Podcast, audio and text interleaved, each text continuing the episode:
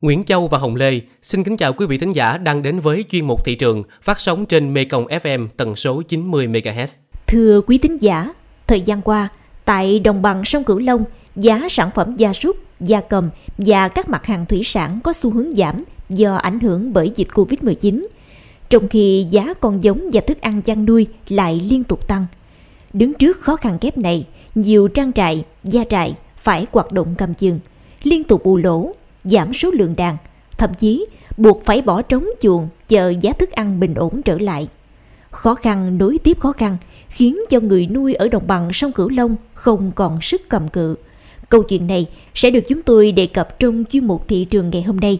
Bà con quan tâm, xin mời đón nghe trong ít phút nữa sau khi chúng tôi cập nhật giá cả một số mặt hàng.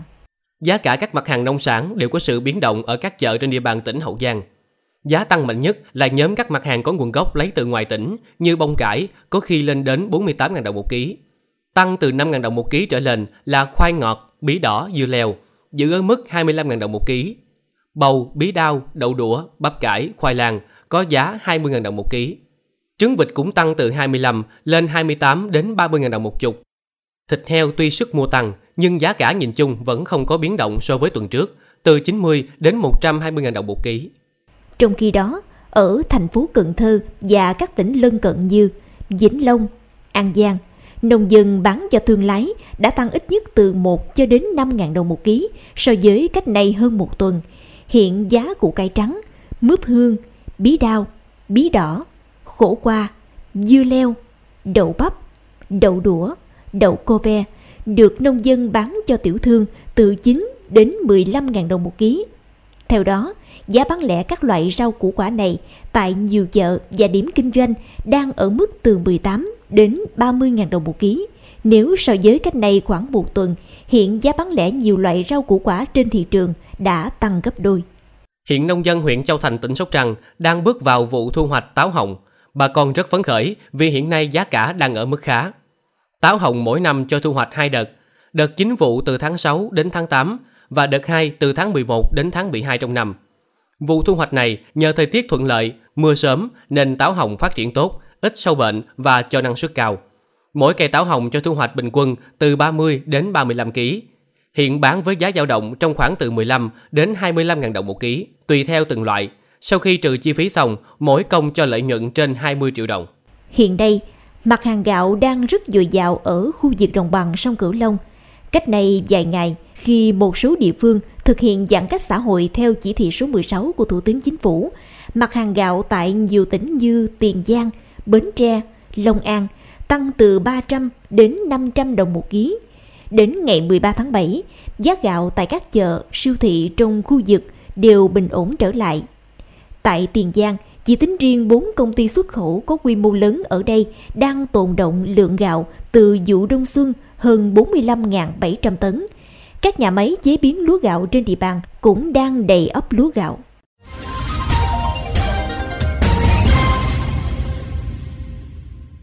Những tháng gần đây, do tác động của dịch bệnh COVID-19, giá thức ăn chăn nuôi gia súc gia cầm liên tục tăng cao, trong khi giá bán sản phẩm thấp mà vẫn không có đầu ra, khiến nhiều trang trại, gia trại tạm dừng tăng đàn, tái đàn.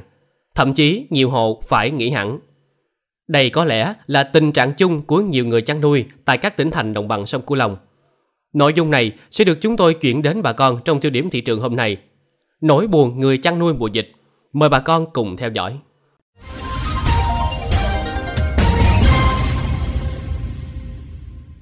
Buồn vì đàn heo bị thiệt hại do dịch tả heo châu Phi. Buồn vì giá heo hơi liên tục giảm, có lúc chỉ bằng phân nửa giá thành. Và khi giá heo hơi liên tục tăng đến ngưỡng 10 triệu đồng một tạ, người nuôi heo càng buồn hơn vì không những không có heo để bán, mà muốn tái đàn cũng không dễ. Nhiều người dân ví von, giá heo hơi thời gian gần đây như sợi dây thun, lúc kéo căng, khi thì trùng lại, mà người chăn nuôi thì không thể quyết định được điều gì ngoài xuôi theo thị trường.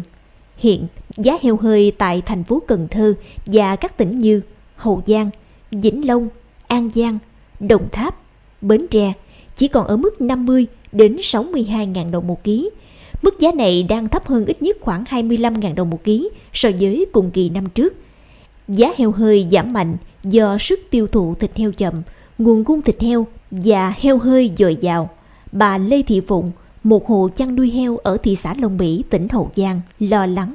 Thức ăn hiện tăng lên hoài, thức ăn giờ là một bao à, 345, mà tiền liền còn nếu như thiếu chịu thì nó còn tăng cao nữa. Giá có à, heo đẹp thì được 5 triệu hai còn heo dừa thì 5 triệu mốt. Kèo này dữ lắm mà nó cũng mua giá vậy à. bự rồi vô trăm cũng phải bán chứ để bự quá thì lên mở. Mở rồi nó cũng mua rẻ nữa không có lời gì trơn. Theo đà giảm mạnh của giá heo hơi heo giống tại nhiều địa phương dùng đồng bằng sông Cửu Long chỉ còn ở mức từ 1,2 đến 1,8 triệu đồng một con, từ 10 đến 15 kg Mức giá này đã giảm từ 500 đến 800 ngàn đồng một con so với các tháng trước. Dù giá giảm, nhưng sức mua heo giống khá chậm do thời điểm này người dân ngán ngại phát triển đàn heo thịt vì sợ thua lỗ bởi giá thức ăn tăng cao. Theo hộ chăn nuôi heo, một con heo đạt 100 kg, người dân phải bỏ vốn đầu tư từ 5,5 đến 6 triệu đồng cho tiền con giống, thức ăn chăn nuôi và tiêm các loại vaccine phòng bệnh – nên với giá bán heo hơi như hiện nay, người nuôi heo rất khó kiếm lời. Không chỉ người chăn nuôi heo lông đông mà các hộ chăn nuôi gia cầm cũng rơi vào tình cảnh tương tự.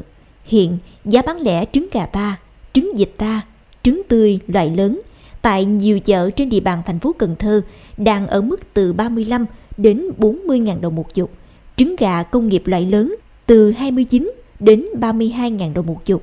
Giá trứng gia cầm tăng do nhu cầu tiêu thụ tăng mạnh, trong khi nguồn cung các loại trứng tại nhiều địa phương đang có phần giảm vì thời gian quá thấp, nhiều người chăn nuôi bị lỗ vốn nên đã giảm số lượng nuôi. Cô Sánh, một hộ chăn nuôi vịt lâu năm ở thành phố Sóc Trăng cho biết. Học uh, qua thì hai ngàn bảy bữa nay 3 ngàn, tăng trăm hai trăm đồng gì đó hả, còn hổm hai ngàn chín ờ, bữa nay uh, có ba ngàn người tăng giá, bệnh người ta mua thì dự trữ diễn biết thì người ta lái, người ta lại nó điếm của mình đó. Hồi đó nuôi ít mà có tiền, giờ nuôi nhiều có tiền. Không chỉ với các hộ chăn nuôi gia súc, gia cầm, mấy ngày gần đây, lo ngại dịch Covid-19 bùng phát, đầu ra khó khăn. Ngư dân tỉnh Tiền Giang ồ ạt thu hoạch ao tôm, dẫn đến cung dược cầu. Ông Ngô Minh Tuấn, chủ trang trại nuôi 30 hecta tôm thẻ chân trắng công nghệ cao, liên kết sản xuất với công ty cổ phần Việt Nam chi nhánh Tiền Giang cho biết, do thu hoạch với số lượng lớn để chạy dịch nên giá giảm đáng kể. Ba tuần trước á, à, bán 155, bữa nay còn 30 à, con, còn 130 ngàn. Bà con người ta thấy Covid nè, ai cũng bán hết, cho nên nhà máy quá, quá nhiều, cung được cầu. Có thể thấy, dịch bệnh Covid-19 diễn biến phức tạp. Dịch bệnh trên gia súc, gia cầm và giá cả thức ăn tăng cao là những thách thức mà ngành chăn nuôi sẽ phải đối mặt. Điều trăn trở của người chăn nuôi lúc này không chỉ là đầu ra của sản phẩm mà còn là một nỗi lo rất lớn về chi phí đầu tư cho sản xuất. Trong đó, giá thức ăn cứ tăng phi mã giữa bối cảnh dịch bệnh phức tạp làm cho người chăn nuôi không thiết tha tái đàn. Hướng đi nào để giúp cho ngành chăn nuôi tháo gỡ khó khăn giữa thách thức kép như hiện nay – Mời quý vị và các bạn cùng lắng nghe cuộc trao đổi của phóng viên chương trình với ông Nguyễn Văn Trọng, Phó Cục trưởng Cục Chăn nuôi thuộc Bộ Nông nghiệp và Phát triển Nông thôn để tìm hiểu vấn đề này. Xin chào ông ạ. À. Thưa ông, những năm gần đây thì à, ngành chăn nuôi của nước ta đứng trước vô vàng những khó khăn. Vậy theo ông làm thế nào để giúp cho người chăn nuôi giảm bớt chi phí chăn nuôi nhưng mà vẫn đảm bảo sức đề kháng cho đàn vật nuôi của mình ạ? À? Phải nói rằng là sang bước sang năm 2021 thì giá thức ăn tăng rất cao. Dao động từ, có giai đoạn từ 10 cho đến 30% vì chủ yếu là cái thức ăn mình nhập nguyên liệu về khoảng độ trên 90% so với tổng thể cái lượng thức ăn của mình.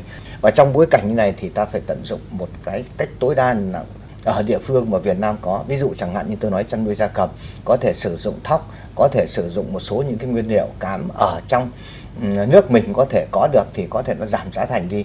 Đồng thời việc đó thì đối với gia súc ăn cỏ thì có thể tận dụng được cái nguồn phụ phẩm của ngành nông nghiệp và chế biến có thể sử dụng được để cho nó giảm cái uh, sử dụng cái thức ăn hỗn hợp đi thì chắc chắn giá thành nó tăng lên. Và đồng thời cái việc đó thì vẫn phải duy trì cái chăn nuôi an toàn sinh học vẫn phải có cái liên kết trên cơ sở đó cái uh, mọi cái chi phí nó sẽ giảm đi và đồng thời cái giá thành nó sẽ hạ lên thì mới có thể cạnh tranh được với thị trường chung của ở trong cái thị trường của Việt Nam. Nhiều hộ chăn nuôi lẫn người tiêu dùng đang quan ngại uh, giá heo hơi thì giảm sâu, trong khi giá thịt ngoài chợ, siêu thị thì vẫn đứng yên, uh, có lúc còn tăng lên. Uh, tại sao ngành chức năng vẫn chưa giải quyết được triệt để tình trạng này ạ? À? Mà trong bối cảnh này thì tức là người sản xuất thì vẫn phải bán cái giá thấp và người tiêu dùng vẫn phải ở chợ, ở siêu thị vẫn phải mua cái giá cao, tức là chênh lệch nhau nhiều. Tức là thực chất ra các cơ quan ban ngành của mình kiểm soát đang không tốt cái khâu trung gian. Và hơn nữa thì cái liên kết giữa các khâu này nó chưa được chặt chẽ, nó còn rời rạc cho nên phụ thuộc hoàn toàn với khâu trung gian này. Mà đặc biệt vừa rồi nữa thì dịch covid xảy ra thì các cái thương lái, cái vận chuyển đấy, người ta vin vào cái cớ là khó khăn về mặt vận chuyển đấy, lưu thông, cho nên là càng ép giá cái người người bán. Thời gian trước đây, thủ tướng chính phủ chính phủ cũng như là bộ nông nghiệp phát triển nông thôn kêu gọi rằng là làm sao đấy ba cái khâu nó phải có lợi nhuận hoài hòa, tức là khâu sản xuất, khâu lưu thông và khâu tiêu dùng.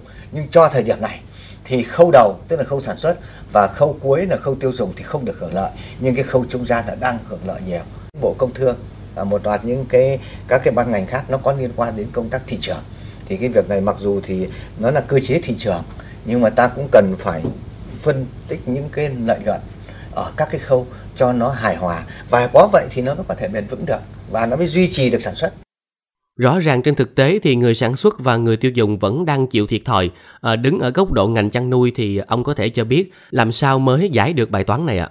À, thực chất đối với góc độ chăn nuôi thì chúng tôi vẫn vẫn khuyến cáo và mong rằng sản xuất phải theo chuỗi.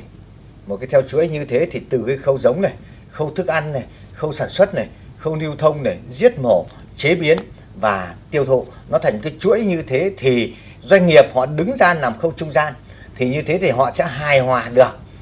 Cho nên là chúng tôi vẫn định hướng là sản xuất theo chuỗi và đặc biệt nữa phải chăn nuôi mang chất an toàn sinh học an toàn dịch bệnh và sắp tới đây kể cả cái sản phẩm của chăn nuôi nông hộ cũng phải vào thị trường quốc tế chứ vẫn có thể tham gia được xuất khẩu thì cái việc đấy lại phải an toàn thực phẩm và phải truy xuất được nguồn gốc và ta phải vào theo chung một cái quỹ đạo chung của sản xuất thì mới có thể tồn tại được còn nếu mà hộ chăn nuôi mà nếu không vào được quỹ đạo chung không thực hiện chăn nuôi có điều kiện thì chắc chắn sẽ phải rời khỏi cái quỹ đạo ra và nó sẽ không tồn tại được. Dạ vâng, xin cảm ơn ông với những chia sẻ vừa rồi ạ.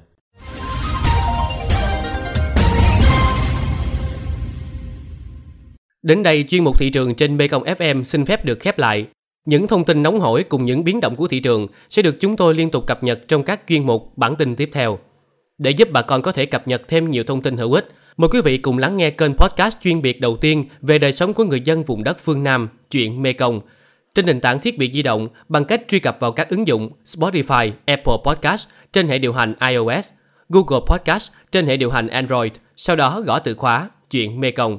Còn bây giờ, Nguyễn Châu và Hồng Lê cảm ơn bà con và các bạn đã quan tâm theo dõi. Xin chào và hẹn gặp lại.